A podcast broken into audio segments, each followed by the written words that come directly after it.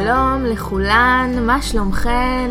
ברוכות הבאות לפרק השישי של הפודקאסט בסיס האם, פודקאסט לנשים שהן אימהות שעוסק בכל מיני זוויות והיבטים של המסע הרגשי של האימהות שלנו. והיום אני רוצה לדבר איתכן על המעבר לאימהות ועל החיים שאחרי הלידה. אמ, אנחנו אה, נדבר יותר מפרק אחד על הנושא הזה. יש אה, פרק נוסף שאני רוצה להקליט עבורכן על ספר שאני ממליצה בחום, בחום גדול אה, שתקראו אותו. הוא נקרא הולדתה של אם. של פרופסור דניאל סטרן, שהוא פרופסור גם לפסיכולוגיה וגם לפסיכיאטריה, וחקר את המעבר לאימהות גם מנקודת מבטו של התינוק, שזו נקודת מבט שרובנו מכירות מהספרות המקצועית, מהעיתונים, אה, אבל הוא היה מהפכן בזה שהוא חקר את הולדתה של האימא, את השקפת העולם של האימא, את השינויים שעוברים על האימא. בתוך התא המשפחתי, בתוך המציאות הנפיצה הזאת והמטלטלת הזאת, בתוך המעבר שהוא סוג של מפץ גדול מלהיות זוג ללהיות שלישייה, וכל לידה באיזשהו אופן יוצרת איזשהו אה, חוסר איזון מערכתי. ש... שבא לידי ביטוי בכל מיני אופנים, גם בהיבטים רגשיים, גם בהיבטים פיזיים, גם במחשבות, ו... והוא באמת כתב ספר שבעיניי מופלא. אה, הוא עזר לי באופן אישי בתקופה שאחרי הלידה. אה, למי ששומעת את הפודקאסט הזה ולא מכירה אותי ואת הסיפור שלי, אני יכולה לספר שאחרי הלידה הראשונה שלי עברתי משבר, שלימים הבנתי שקוראים למשבר אה, דיכאון אחרי הלידה. דיכאון קל. בחוויה הקיומית שלי הייתי בעיקר בודדה, חשתי לפרקים אה, משוגעת על זה שהתחושות שהציפו אותי היו תחושות מורכבות. כולם אמרו לי מזל טוב, וזה, צמד המילים האלה לא הסתדר לי, כי מצד אחד יכולתי להרגיש את זה שמדובר בילדה אהובה שהגיעה לעולם מתוך בחירה, ומצד שני התחושות שהציפו אותי היו כל כך עוצמתיות גם לכיוון השני, והיה בי משהו שלא הצליח להכיל את הניגודים האלה. אמ, יחד עם זאת, היו לי חברות ובסביבה הקרובה שלי דיברו על חופשת לידה כאל איזושהי תקופה קסומה שבה אני מבלה עם התינוקת שלי והולכת לבתי קפה, ולא יכול היה להיות יותר רחוק מהמציאות אה, עבורי. אני ממש הייתי ספונה בביתי, היו לזה גם אלמנטים מתוכי והיו לזה גם אלמנטים אה, חיצוניים. אה, עדי שלי הייתה תינוקת שבוכה הרבה, וכל פעם שיצאתי איתה מהבית הייתי אה, חסרת אונים, גם כי קיבלתי ביקורת חברתית על איך אני מחזיקה ואיך אני מאכילה, אה, ועל עצם זה שהיא בוכה. ומצד שני הייתי חסרת אונים כי היא בכתה ולא ידעתי לתת לה מענה. משחקי הניחושים הלא מילוליים האלה עשו בי שמות ממש. והרגשתי תחושות מורכבות, ומאותו הרגע שהבנתי שמה שעבר עליי היה דיכאון אחרי הלידה, הבנתי שני דברים. דבר ראשון, הבנתי שיש לזה שם, אה, ואם יש לזה שם, כבר יש בזה הקלה, גם אם זה שם דרמטי וגם אם זה שם שנקרא דיכאון. אה, והדבר השני שהבנתי זה שאם יש לזה שם, אז נשים אחרות חוות את זה. והתחלתי לקרוא ספרים על גבי ספרים ולהסתכל על אתרי אינטרנט וראיתי שאני לא לבד ופתאום נפתח אליי עולם שלם. אתר אחד במיוחד זכור לי, אתר שנקרא נשים מדברות עם מהות, שבו קראתי תקופה מאוד מאוד ארוכה אה, ואחר כך גם כתבתי, בהתחלה בעילום שם, אחר כך הזדהיתי בשם שלי, עברתי עם זה איזשהו תהליך של להוציא לאור את התחושות האלה למען נשים אחרות.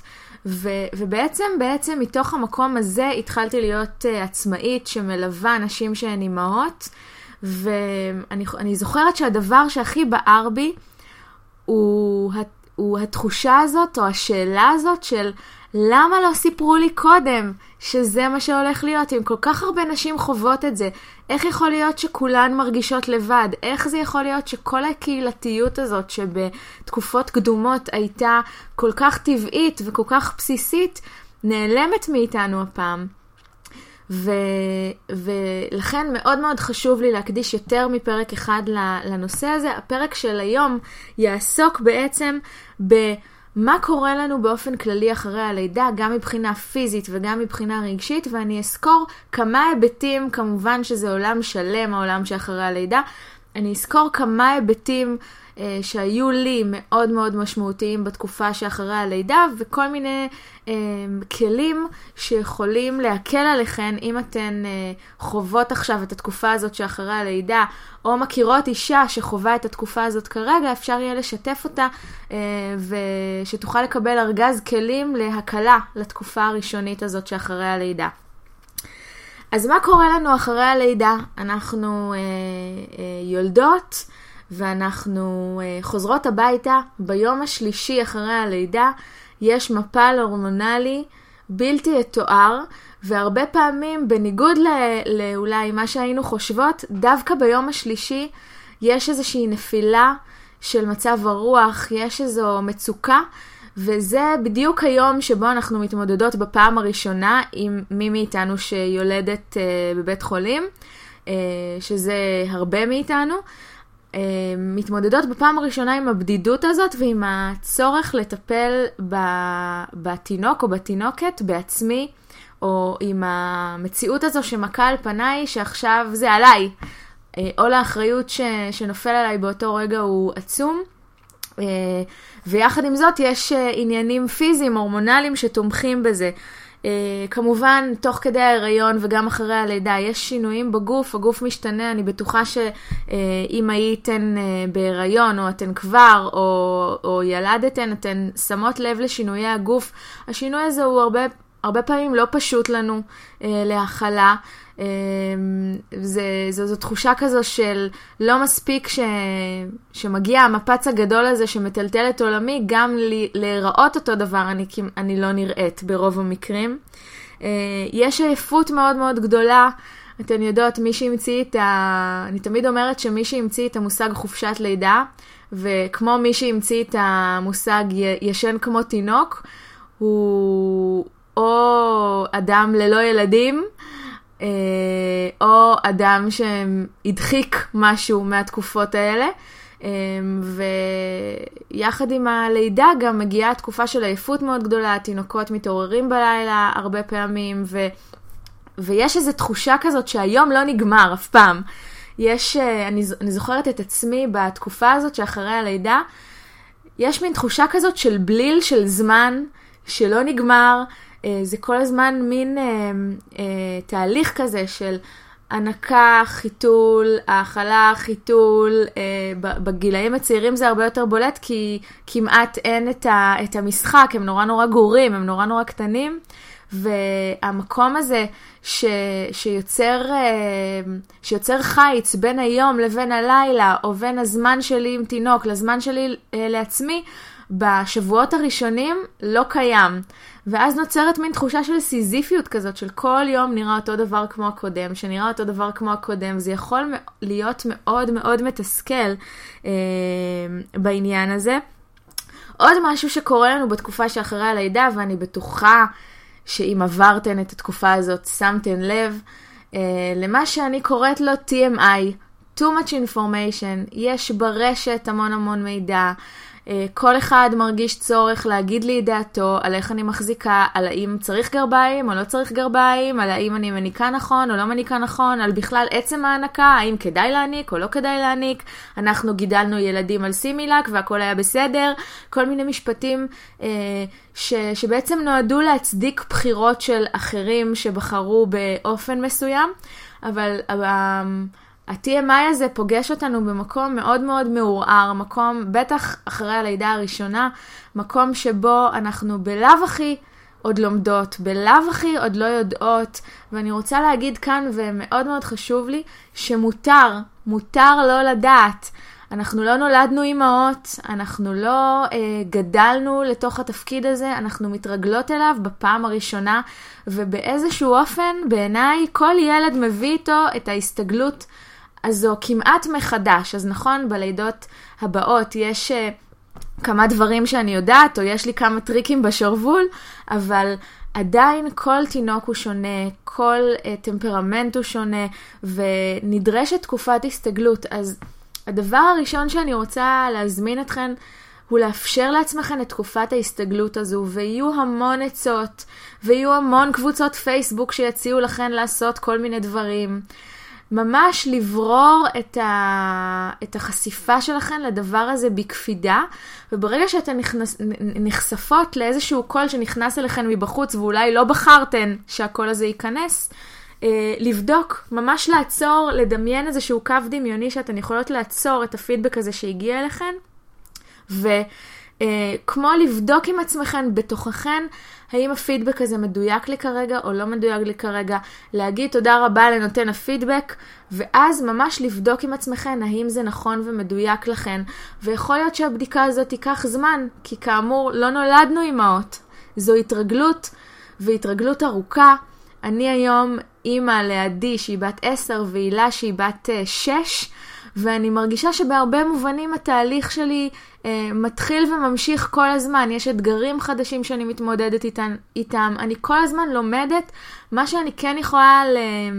להרגיע ולנחם זה שעם הזמן האימהות שלי הופכת להיות יותר נינוחה ויותר אה, בטוחה וגם יותר חומלת, כי אני מבינה שאימהות יכולות לעשות טעויות, ואימהות יכולות לעשות דברים שהן התחרטו עליהן, ואיך אימא שלי אמרה לי פעם? אימא שלי אמרה לי, כל ילד תמיד ידבר על ספה של מישהו, על ההורים שלו.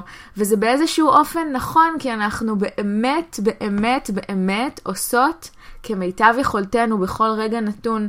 וכמו שאמרתי בפרק הקודם על חוכמה שבדיעבד, הרבה פעמים החוכמה היא בדיעבד, ואז אנחנו נופלות וקמות ונופלות וקמות, ולפעמים הנפילה היא יותר תלולה, ולפעמים הקימה היא יותר מורכבת, וזה ממש ממש בסדר.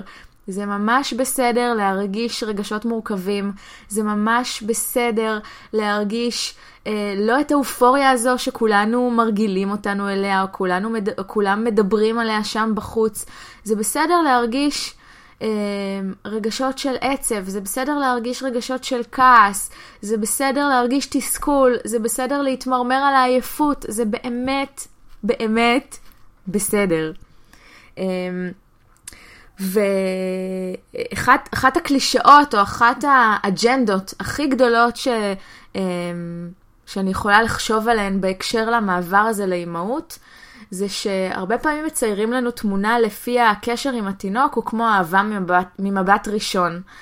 ואני רוצה שרגע להזמין אתכן לחשוב על מערכות היחסים בחייכן, ותנסו להיזכר האם ומתי התאהבתן ממבט ראשון במישהו. אני מהמרת על זה שבמשך כל חייכן, אם אתן חושבות על כל מערכות היחסים שצברתן בחייכן, אהבה ממבט ראשון הייתה אולי אחוז אחד מתוך כל מערכות היחסים, או אולי יש כאלה מאיתנו שלא חוו את זה אף פעם, וזה ממש בסדר. אה, אני את בן הזוג שלי לא הכרתי מתוך אהבה ממבט ראשון, הדבר הזה נבנה לאט לאט, ו, וגם מערכת היחסים שלי עם התינוק שלי או עם התינוקת שלי נבנים לפעמים בהדרגה. והוא לומד אותי ואני לומדת אותו, וזו למידה משותפת והדדית, ו...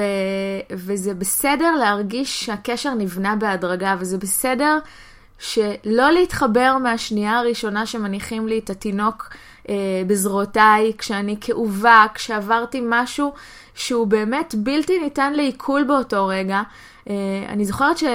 שאחרי הלידה ממש הרגשתי תחושה של מה היה כאן בעצם? מין תחושה כזאת שאני לא באמת יכולה לתפוס או לאחוז את החוויה הזאת, ולקח לי המון זמן, כולל תהליך של עיבוד לידה, אה, שהיום אני, אני גם עושה אותו עם, אה, עם נשים שאני מלווה.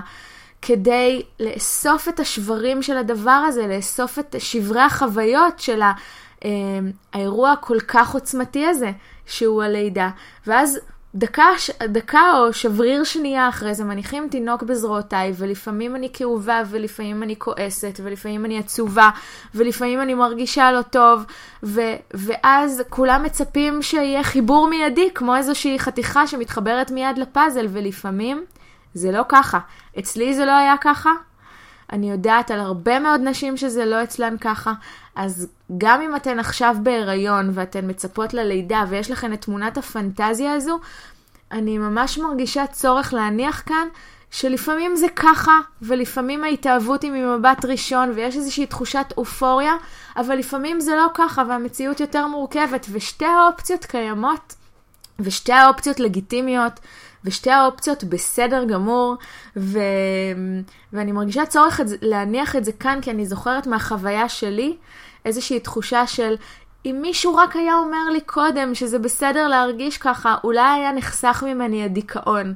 אז אני ככה מעבירה את השירות הזה לכן, אה, ואם מדויק לכן, קחו את המסר הזה ותנצרו אותו איתכן בלב. אה, אז באמת, מערכת היחסים הזו דורשת זמן הסתגלות, זמן למידה, זמן פענוח הדדי, כמו ההבדל בין דייט לחיים משותפים. הפגישה הראשונה היא כמו סוג של דייט. ואחר כך אנחנו, אנחנו בעצם בונות לאט לאט לאט לאט איזושהי מערכת יחסים עם התינוק, ואנחנו מתרגלות לפער הזה בין הפנטזיה למציאות. הרבה פעמים דמיינו תינוק מסוים שנראה בצורה מסוימת. אה, במחקר קוראים לזה תינוק הפנטזיה.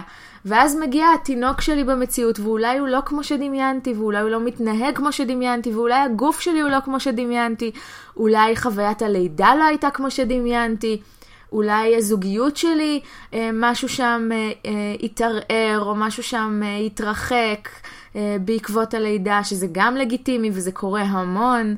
ו- ויכול להיות שכל מיני אבנים, אם הופכים אותן, הן מטולטלות כרגע, ודרוש זמן ומרחב ובעיקר לגיטימציה של זמן הפענוח הזה, של זמן הלמידה המשפחתית, אה, כדי, כדי להתרגל למצב החדש, וזה, וזה תהליך אה, שלפעמים הוא ארוך, וזה בסדר שהוא לפעמים ארוך. תרגישו בנוח להיות מדויקות עם הקצב שלכם, להיות מדויקות עם המידע שאתן מקבלות, להיות מדויקות עם הביקורים, אם אתן רוצות או לא רוצות, אה, שנגיע לזה בהמשך בכלים הפרקטיים, אבל הכנסתי קצת אה, ספוילר.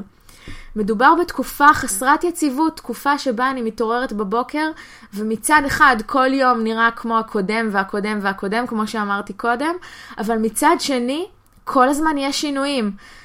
רגע אחד התינוק סובל מגזים, רגע אחד יש שיניים, רגע אחד אה, הוא נרדם לשלוש שעות, רגע אחד הוא נרדם רק ל-20 דקות, רגע אחד אני צריכה להרדים אותו 40 דקות על כדור, ברגע אחר כך זה יכול לא לעבוד לי.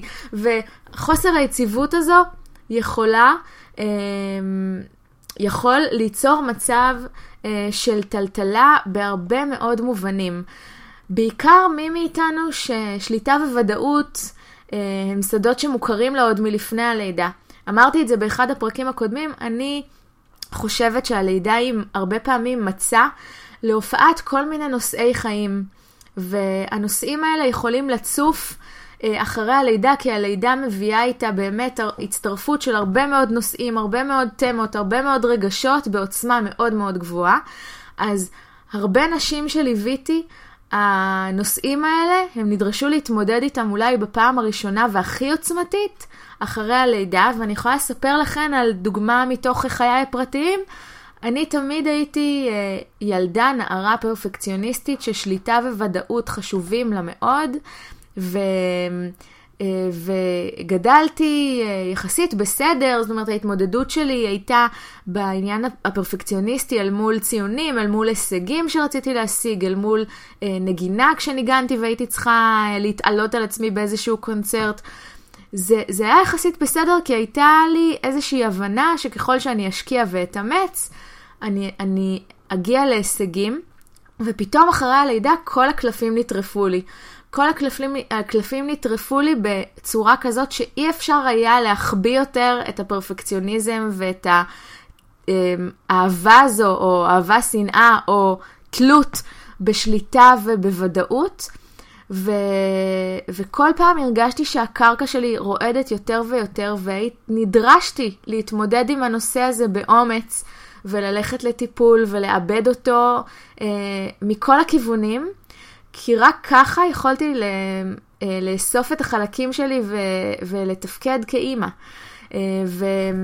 ובאמת יש כאן אי של חוסר יציבות, ובימים הראשונים כמובן הדברים אינטנסיביים מדי, ואולי עוד קשה להרים את הראש וללכת לטיפול, אבל יש כל מיני דרכים אחרות לקבל תמיכה, גם בתקופה הזו, ונדבר עליהן ממש תכף בסוף הפרק. יש גם את האלמנט הזוגי, אה, שאחרי הלידה יש מעבר מזוג למשולש, שמזמן איתו הרבה הרבה דברים. אה, רואים במחקרים שריחוק בתוך זוגיות מתחיל כבר בתקופת ההיריון, שכמו יש איזשהו אה, חיץ בצורת בטן ההיריון בין בני הזוג, ובשליש האחרון של ההיריון יש איזושהי התכנסות של האישה הרבה פעמים אל תוך עצמה, אל תוך הכינון. מה שמשאיר את הגבר, גם מבחינת התחושות שאשתו חווה, שאין לו יכולת להבין, גם מבחינת מה שקורה בלידה, של לראות את בת הזוג שלך, אה, או לראות את בת הזוג שלך כל כך חסרת אונים בתוך, אה, בתוך לידה, ואין לך אפשרות לעזור לה, ואין לך אפשרות להבין אותה באותו רגע. אה, כל הדבר הזה יוצר הרבה פעמים חוויה של שניים נגד אחד. כמו שהרבה פעמים קורה בשלישיות, הרבה פעמים נוצרת חוויה בתוך דינמיקה של המעבר מזוג לשלישייה של שניים נגד אחד. היא והתינוק נמצאים ביחד, ויש להם את הביחדנס הזה שלהם, ואם היא מניקה אז רק היא מאכילה, ואפילו זה אה, נשלל ממני. אני אומרת לכם את זה על סמך רעיונות עומק שעשיתי עם, אה, עם גברים. הייתה תקופה ש, שהעברתי סדנאות אה, על אבהות ראשונית, לאימהות, כדי שיבינו קצת את עולמם של הגברים. וראיינתי לצורך זה המון המון גברים שסיפרו לי הרבה מהם על החוויה הזאת של, ה, של התלישות, של ברגע אחד השטיח מורם מתחת לרגליים שלי, ו, ויש איזושהי סיטואציה בבית של קואליציה. Uh, עכשיו, זה לא, זאת לא תחושה מודעת באותו רגע, אבל יש איזשהו קווץ' בבטן ש, שהרבה פעמים הגברים חווים. והרבה פעמים יש ריחוק בין בני הזוג, כי, כי אנחנו, בצדק, מרגישות שלא מבינים אותנו, שהם לא מעריכים כמה זה קשה, ושהם לא מסוגלים להבין, וזה יוצר תסכול מאוד מאוד גדול. מצד שני, אם חוקרים לעומק את החוויה, יכול להיות שהחוויות במקור שלהם, בשורש, מאוד מאוד דומות בין הגבר לאישה. שניהם מרגישים שהקרקע מעורערת, שניהם מרגישים איזשהו סוג של חוויית נטישה שפתאום, שמהרגע שאנחנו היינו חשובים, פתאום יש יצור קטן שנולד ויש איזושהי תחושה שהוא מעל הכל, או לאחריות או לאחריות משותף, ו... ו באיזשהו אופן יש הרבה פעמים ביטויים פיזיים שונים לחוויה רגשית דומה, ולפעמים רק ההבנה של הדבר הזה, רק ההבנה ש... בשורש יש איזושהי תחושה עמוקה דומה. זה כבר, לי לפחות, עשה שקט במובן הזה שיכולתי לראות אותו יותר, אה, יותר טוב, יכולתי לראות אותו יותר לעומק, יכולתי להכיל בתוכי שגם הוא עובר משהו. אה, וגם לזה נדרש זמן, כי הרבה פעמים בתקופה הראשונה אחרי הלידה אנחנו לא מסוגלות להכיל כלום. אה, וזה גם בסדר, כי אנחנו לא מסוגלות להכיל שמישהו בא אלינו בדרישה, או שמישהו לא מבין, או כל דבר הוא, הוא ממש על קירי תרנגולת, ואנחנו יכולות לבכות בלי שום סיבה. אה, אני זוכרת כמה וכמה פעמים שההורים שלי הגיעו לביקור בתקופה שאחרי הלידה, ושאלו אותי מה שלומי, והתחלתי פשוט לבכות. אה, בלי איזשהו טריגר. פשוט, אה, אולי הטריגר היה ששאלו אותי מה שלומי והרגשתי שראו אותי באותו רגע, אבל, אה, אבל פשוט התחלתי לבכות, וזה גם יכול לקרות, המפל ההורמונלי הזה יחד עם כל התקופה הזאת ש, שאחרי הלידה המטולטלת, יכול לגרום ל... לפעמים סערת רגשות, לתנודות במצב הרוח, ו... וכדאי לדעת שזה באמת זה באמת לגיטימי אה, בתקופה הזאת. אני לא אדבר בפרק הזה על סימנים של דיכאון אחרי הלידה, יש סימנים מאוד מאוד ברורים. כדאי להיות עם היד על הדופק בתחום הזה, אבל ממש חשוב לי להגיד שלא כל כאב ולא כל עצב ולא כל תחושה מורכבת בתקופה שאחרי הלידה היא דיכאון. Uh, ומי שמעוניינת לדעת עוד פרטים, מוזמנת לפנות אליי באופן אישי, ו, uh, ואפשר יהיה להבין האם יש דיכאון או אין דיכאון, אבל יש, אה, אני מרגישה, עם, ה... עם המעבר של לדבר על תחושות של נשים אחרי הלידה, יש איזשהו אה, זילות לפעמים בשימוש במונח דיכאון, והרבה פעמים הכוונה היא לתחושה מורכבת של רגשות מורכבים וטעונים, והתחושה המורכבת ועצם התחושה של uh, התאונה היא לגיטימית. זה הופך לדיכאון במקרים מסוימים, ש... ששוב, אני לא אדבר עליהם בפרק הזה, אבל uh, זה באמת, המידע הוא מאוד מאוד נגיש uh, בנושא הזה. והדבר האחרון שבעצם uh, התקופה שאחרי הלידה מפגישה בעיניי, היא מערכת היחסים שלנו עם הצל שלנו, או בכלל עם תחושה מורכבת. Uh, דיברנו על זה בפרקים הקודמים, על איך אני מרגישה כשעולה בי איזשהו רגש מורכב, רגע של עצב, רגע של כעס, רגע של תסכול. מה אני עושה וכמה מהר אני, אני רוצה להחביא אותו. והרבה פעמים בתקופה שאחרי הלידה, עם כל האינטנסיביות, יש איזשהו ניסיון מוגבר להחביא את הרגשות האלה, ויחד עם זאת חוסר הצלחה, כי אתן זוכרות שהשתמשתי באחד הפרקים אה, בדימוי הזה של, אה, של ילד ש, אה, שאומר לי, אמא, אמא, אמא, ומה יקרה אם אני אתעלם ואני אגיד, הוא בתוך קופסה, הוא בתוך קופסה, הוא לא קיים, הוא לא קיים. הווליום מתגבר, ובחוויה הרגשית, זה, החוויה הרגשית פועלת בדיוק באותו האופן. Uh, ברגע שאני מתעלמת או מדחיקה או סוגרת בקופסה רגש מסוים, בסופו של דבר הוא ירצה לתפוס יותר ויותר מקום עד שהוא ישתלט עליי בצורה בלתי מבוקרת. ו- וזה יכול להיות תחילת תחילתו לפעמים של, של דיכאון.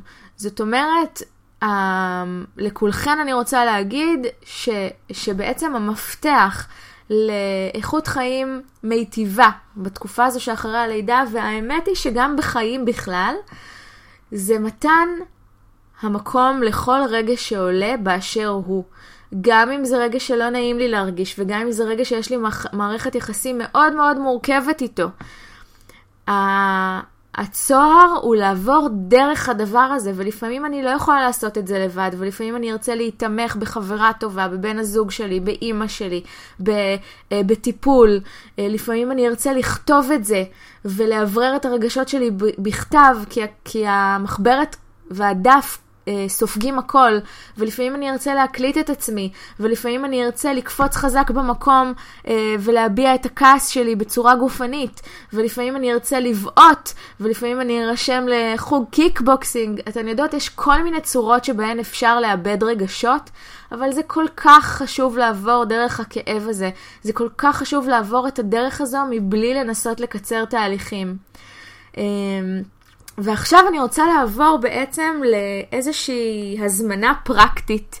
אה, אתן יודעות שאני אוהבת את המעבר הזה בין העומק לתכלס, אז מבחינה תכלסית, מבחינת פרקטיקה, אני רוצה להציע לכם כמה הצעות שיכולות אה, לעזור לכם אה, בתקופה שאחרי הלידה. אז קודם כל דיברנו על, על TMI ועל העצות ועל ה, על זה שכשאנחנו אחרי הלידה, אנשים מאוד רוצים לעטוף אותנו, ומאוד רוצים לבוא לבקר, ומאוד רוצים לעזור, והרבה פעמים ה... הרצון הזה גורם לאיזשהו חנק. והרבה פעמים זה לא מתכתב עם, ה... עם הדבר המדויק הזה, עם הקצב המדויק שלי. אז ההזמנה הראשונה שלי אליכן היא לבדוק האם אתן רוצות להיות זמינות? זה בסדר לא להיות זמינות לכל חברה, זה בסדר לא לענות לטלפון, זה בסדר להגיד אני צריכה כמה ימים להסתגל, זה בסדר להגיד הביקור כרגע לא מתאים, זה ממש ממש בסדר. אה, אפשר להעביר את המסר בצורה מכובדת, אפשר לעשות את זה אה, כדי לצמצם אה, פגיעה בצורה שמקרבת, אה, אבל... כן תהיו ערות לקצב שלכן ולדיוק בתוך המקום הזה. יש אחת שיכול, שהכי יתאים לה שיעטפו את האנשים ויהיו הרבה אנשים אצלה בבית אחרי הלידה, ויש אחרת שזה ממש ממש לא מתאים לה. אני הייתי אה, אה, בתקופה שאחרי הלידה, אה, בקצב אחר, בקצב שבו אני רוצה לבד. אני רוצה קומץ אנשים שהם הכי הכי קרובים ואני לא רוצה לדבר בטלפון וחלקים אה, מזה קשורים לדיכאון אבל חלקים מזה קשורים גם לזה שלא נתתי לעצמי לגיטימציה להרגיש אה, או להגיד מה אני מרגישה או להגיד שזה לא מדויק לי ואני ממש מעודדת אתכן לשים לב לקצב הפנימי שלכן אה, בתוך הדבר הזה. יחד עם זאת, אנשים מאוד מאוד רוצים לעזור, ובתקופה שאחרי הלידה הרבה פעמים אנחנו רוצות עזרה. ואני מזמינה אתכן לבקש את העזרה הספציפית והמדויקת שיכולה להתאים לכן. זאת אומרת, אם אימא שלי רוצה לבוא להיות איתי כל היום, אה, ו, ומבחינתי העזרה המדויקת והספציפית אה, תהיה שהיא תכין לי קופסאות אוכל, אז אני יכולה לבקש קופסאות אוכל, ואם החברה אה, שמגיעה שואלת מה להביא לי, ואם אני לא אענה לה, תביא לי שוקולדים שאני לא מעוניינת שייכנסו אליי הביתה, אני יכולה להגיד לה, את יכולה להביא לי ספרים, או אני יכולה להגיד, אה, בואי שבי איתי בבית קפה ורק תקשיבי לי. לנסות להיות ערות למקום הזה של אה, לבקש את העזרה הספציפית והמדויקת, לבקש עזרה זה דבר מדהים, זה... זה לוקח בחשבון שבאמת אנשים מאוד מאוד רוצים לעזור ולפעמים הם לא יודעים איך, ואז מתוך חוסר הידיעה, הרבה פעמים הם עושים דברים שהם לא מדויקים לנו. אז uh, מה אכפת לנו לזרוק להם איזה חכה או עצם uh, בתוך המקום הזה? אז בקשת עזרה ספציפית ומדויקת זה היה הדבר השני. הדבר השלישי שכבר דיברנו עליו, לתת לעצמנו להרגיש הכל, להבין שזה נורמלי להרגיש תחושות מורכבות אחרי המפץ הגדול שעברנו, להבין שזה בסדר להרגיש על פרק זמן של חמש דקות אופוריה מאוד מאוד גדולה ואהבה לתינוק שלי, ויחד עם זאת כעס על זה שהגוף שלי השתנה ותחושת עצב קיומי. זה ממש ממש בסדר, זה, זה אחד מהדברים הכי קשים להכלה, אבל זה, אלה דברים שקורים והם טבעיים ולגיטימיים אה, אחרי הלידה. אה, הדבר הרביעי, לזכור, וזו באמת תובנה מאוד מאוד חשובה, לזכור שהדברים הרבה פעמים פחות גורליים ממה שנדמה לנו. הרבה פעמים אנחנו מתייחסות להחלטות אה, כשתינוק קטן נולד ונוחת עלינו עול האחריות המטורף הזה, הרבה פעמים אנחנו מתייחסות להחלטות האלה כהרות גורל, בעוד שאולי הן, הן לא הרות גורל באמת. זאת אומרת, אם אני אלביש אוברול כזה או אחר, או אם אני אחזיק כך או אחרת, או, או אם אני אשתמש בצעצוע כזה או אחר, זה במקרו לא מאוד גורלי, וגם הרבה מאוד פעמים הבחירה שלי ניתנת לבחינה מחדש. זאת אומרת, אם בחרתי, נניח אני אקח את הנושא הכי טבואיסטי, את נושא החיסונים, בסופו של דבר יש המלצות. אה, יש מחקרים לכאן ולכאן, יש מחקרים כאלה ויש מחקרים כאלה, ואם נקרא את האותיות הקטנות נראה שיש גם בעלי אינטרסים בעניין, ובסופו של דבר אה, לא נותר לנו אלא להסתכל פנימה, לחפש את בסיס האם שלנו ו- ולהבין מה הקול הפנימי אומר לנו לעשות. וגם אם החלטתי לא לחסן ובשנה הראשונה פספסתי את החיסונים, ברוב המקרים, גם אם התחרטתי, יאפשרו לי אה, להשלים את, ה, את החיסונים. אז תזכרו שהדברים לא, לא כאלה גורליים, למעט, למעט נושאים ספציפיים שקשורים לביטחון, בטיחות, טמפרטורה, שיש המלצות חד, משמע, חד משמעויות להורים. מעבר לזה, הדברים ניתנים לבחירה ולבחינה מחדש. הנקודה הבאה היא דווקא בגלל שהמציאות נראית כמו בליל כזה בלתי נגמר, לסיים את השבוע ולשאול את עצמי על מה אני גאה בעצמי. דיברנו בפרקים הקודמים על מצעד הגאווה, אז ממש לעשות לעצמי מצעד גאווה כזה. בכל יום חמישי או שישי, ממש לשבת ולהיזכר ברגעים שעליהם אני גאה בעצמי. זה הרבה פעמים קשה עד לפ... נדמה בלתי אפשרי בתקופה שאחרי הלידה, כי הרבה פעמים אנחנו מרגישות רגשות אשמה מאוד מאוד חזקים. אז למי מאיתנו שמכירה את רגשות האשמה, אה, האימהיים, זה ממש ממש סופר קריטי לתת ראיות נגדיות לבית המשפט הפנימי, אה, בצורת מצעד גאווה כזה של דברים שאני יודעת לומר שאני גאה בעצמי עליהם. אה, הנקודה הבאה והסופר קריטית בעיניי, לזכור שזה זמני. לזכור שהתקופה הזו היא תקופה זמנית, ועם הזמן הדברים יתייצבו והדברים יירגעו, ואנחנו נלמד אחד את השני, והמציאות תהיה פחות רועדת ויותר יציבה. ואני זוכרת שלי מאוד מאוד עזר להזכיר לעצמי זה זמני, זה זמני, זה זמני, כמו מנטרה, כי זה נותן איזשהו אופק, זה נותן איזושהי תחושה שמישהו מחזיק לי את האופק ליציאה מתוך הבליל האינטנסיבי הזה של החיים אחרי הלידה. ו, וזה שהמציאות כל הזמן משתנה, זה, הזכרתי קודם את ההיבט המבאס של זה, או את ההיבט המכעיס של זה אולי לפעמים, אבל יש לזה גם היבט אחר שמת, שמתקשר לזה שהכל זמני, מתקשר לזה שהמציאות שה, שלנו משתנה, ואנחנו יכולות להתעורר כשהילד שלנו בן חצי שנה או שנה ולהגיד, וואלה, התקופה האקוטית הסתיימה, וזה לא אומר שאין לי אתגרים יותר, וזה לא אומר שאני לא מתמודדת עם כל מיני דברים, אבל זה כן אומר שאני יכולה לרגע להרים את הראש. וזה קורה, תאמינו לי.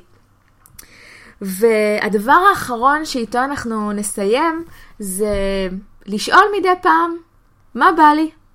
נכון, אני בתקופה שאחרי הלידה, ונכון שאני נדרשת לטפל בתינוק, אבל האג'נדה הזו שאימא חייבת להיות 24 שעות עם התינוק שלה, היא אג'נדה שניתנת לבחינה על ידי הקול הפנימי שלי. ואם אני אענה לעצמי שבא לי לעשות פילאטיס, או בא לי ללכת לטפח את הציפורניים, או בא לי ללכת עם עצמי לפארק, או לבריכה, או לשתות קפה עם חברה, אז עצם זה שאני שואלת את השאלה, גם על זה דיברנו באחד הפרקים הקודמים, עצם זה שאני שואלת את עצמי שאלה, המוח שלי כבר הולך לכיוון של לתת מענה על השאלה. וברגע ששאלתי את עצמי, שעצרתי לרגע עם כל האינטנסיביות של החיים אחרי הלידה, מה בא לי עכשיו, אני יכולה לתת לעצמי מענה, ויכול להיות שמה שבא לי עכשיו, כרגע לא יתאפשר, אבל אז אני אולי יכולה למצוא פתרון ביניים. נניח אם אני רוצה אוויר, יכול להיות שאני... אה, אקח לעצמי עשר דקות של לשתות קפה עם עצמי, וזה כרגע יאפשר לי את האוויר לא כמו שחשבתי, לא כמו שדמיינתי, לא כמו שרציתי, אבל ייתן לי משהו מתוך התחושה הזאת שאני רוצה, אה, שאני רוצה להרגיש ולעשות את האדפטציה המתאימה למציאות חיי עם המגבלות כרגע. אה, אז אני רק, אני רק אסכם מה עשינו היום, זה היה פרק ארוך מהרגיל, אבל כפי שאולי שמתם, שמתם לב, הנושא הזה בוער בי, קרוב לליבי, ואני רוצה רגע לעשות לו איזשהו closure, איזשהו סיכום קצר. אז בעצם דיברנו על מה קורה לנו אחרי הלידה מכל מיני היבטים, גם בהיבט הפיזיולוגי, גם בהיבט הרגשי, גם בהיבט של השינוי הגדול שעובר עלינו. דיברנו על, על עודף המידע שיש מכל כיוון אפשרי. דיברנו על הקשר שיכול להיבנות בהדרגה כמו כל מערכת יחסים. דיברנו על חוסר היציבות, דיברנו על זמן למידה, דיברנו על מה שקורה או יכול לקרות לזוגיות, אה, דיברנו על עול האחריות, דיברנו על מערכת היחסים עם הצל שלנו, מערכת היחסים עם התחושות המורכבות. ואז התחלנו לדבר על דרכי הקלה, על כל מיני דרכי הקלה, אה, ואני ממש רוצה להזמין אתכן לשתף בפרק הזה, אם יש מישהי שאתן מכירות שחווה כרגע כרגע את התקופה שאחרי הלידה, או כרגע נמצאת אה, בתקופה שלפני הלידה בהיריון, ובדיוק אה, ככה נושמת ומתכוננת לתקופה הזו שאחרי הלידה, אה, ממש להאזין לפרק הזה ו... ולהבין שהדברים, התמונה היא הרבה יותר רחבה ממה שלימדו אותנו, מהקלישאות שעליהן גדלנו, ובסופו של דבר זה בסדר להרגיש הכל. ו... ואני רוצה לסיים ב... ב-good enough me הזה, שאני תמיד מדברת עליו, בזה שאנחנו באמת באמת עושות את המיטב שלנו, ועל זה אין ויכוח. אנחנו עושות את המיטב שלנו בכל רגע נתון, גם כאימהות, גם בתקופה שאחרי הלידה. כשהילד בוכה, זה לא אומר שאנחנו אימהות לא מספיק טובות. יש דברים שהם לא בשליטתנו, יש דברים שאנחנו לא יכולות להשפיע עליהם, יש דברים שכן, אבל יש גם כל כך הרבה דברים שלא, ואני אה, אקח איזשהו משפט של ימי, מה שהמורה המופלאה שלי לאימון לימדה אותי, של לקחת 50% אחריות על כל סיטואציה. כשאנחנו אימהות, הרבה פעמים אנחנו נוטות לקחת 100% אחריות על הסיטואציה. הפרפקציוניסטיות שבינינו נוטות לקחת עוד יותר אחריות אה, מאשר נשים אחרות, ובסופו של דבר הדבר הזה פועל לרעתנו, כי אם 100% ממציאות חיי אחרי הלידה היא באחריותי, מספיק שהילד שלי יבכה קצת יותר מהרגיל, ואז האשמה עליי.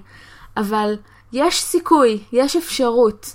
אני פותחת לכן חלון לאפשרות שלפעמים הדברים קורים לא באשמתי, ולפעמים 50% מהסיטואציה קשורה לדברים אחרים, לטמפרמנט, למשהו אחר.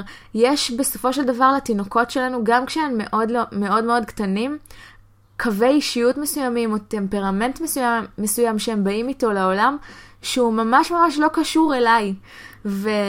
ולי ההבנה הזאת מאוד מאוד עוזרת.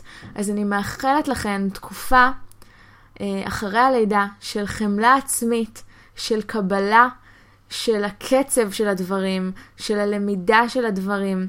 של קבלה של זה שכמו שנולד התינוק שלכם, גם אתן נולדתן כאימהות וצריכות לרגע לזחול עד שתעמדו ותלכו ו- ותהיו במקום הנינוח הזה. זה לוקח זמן וזה בסדר.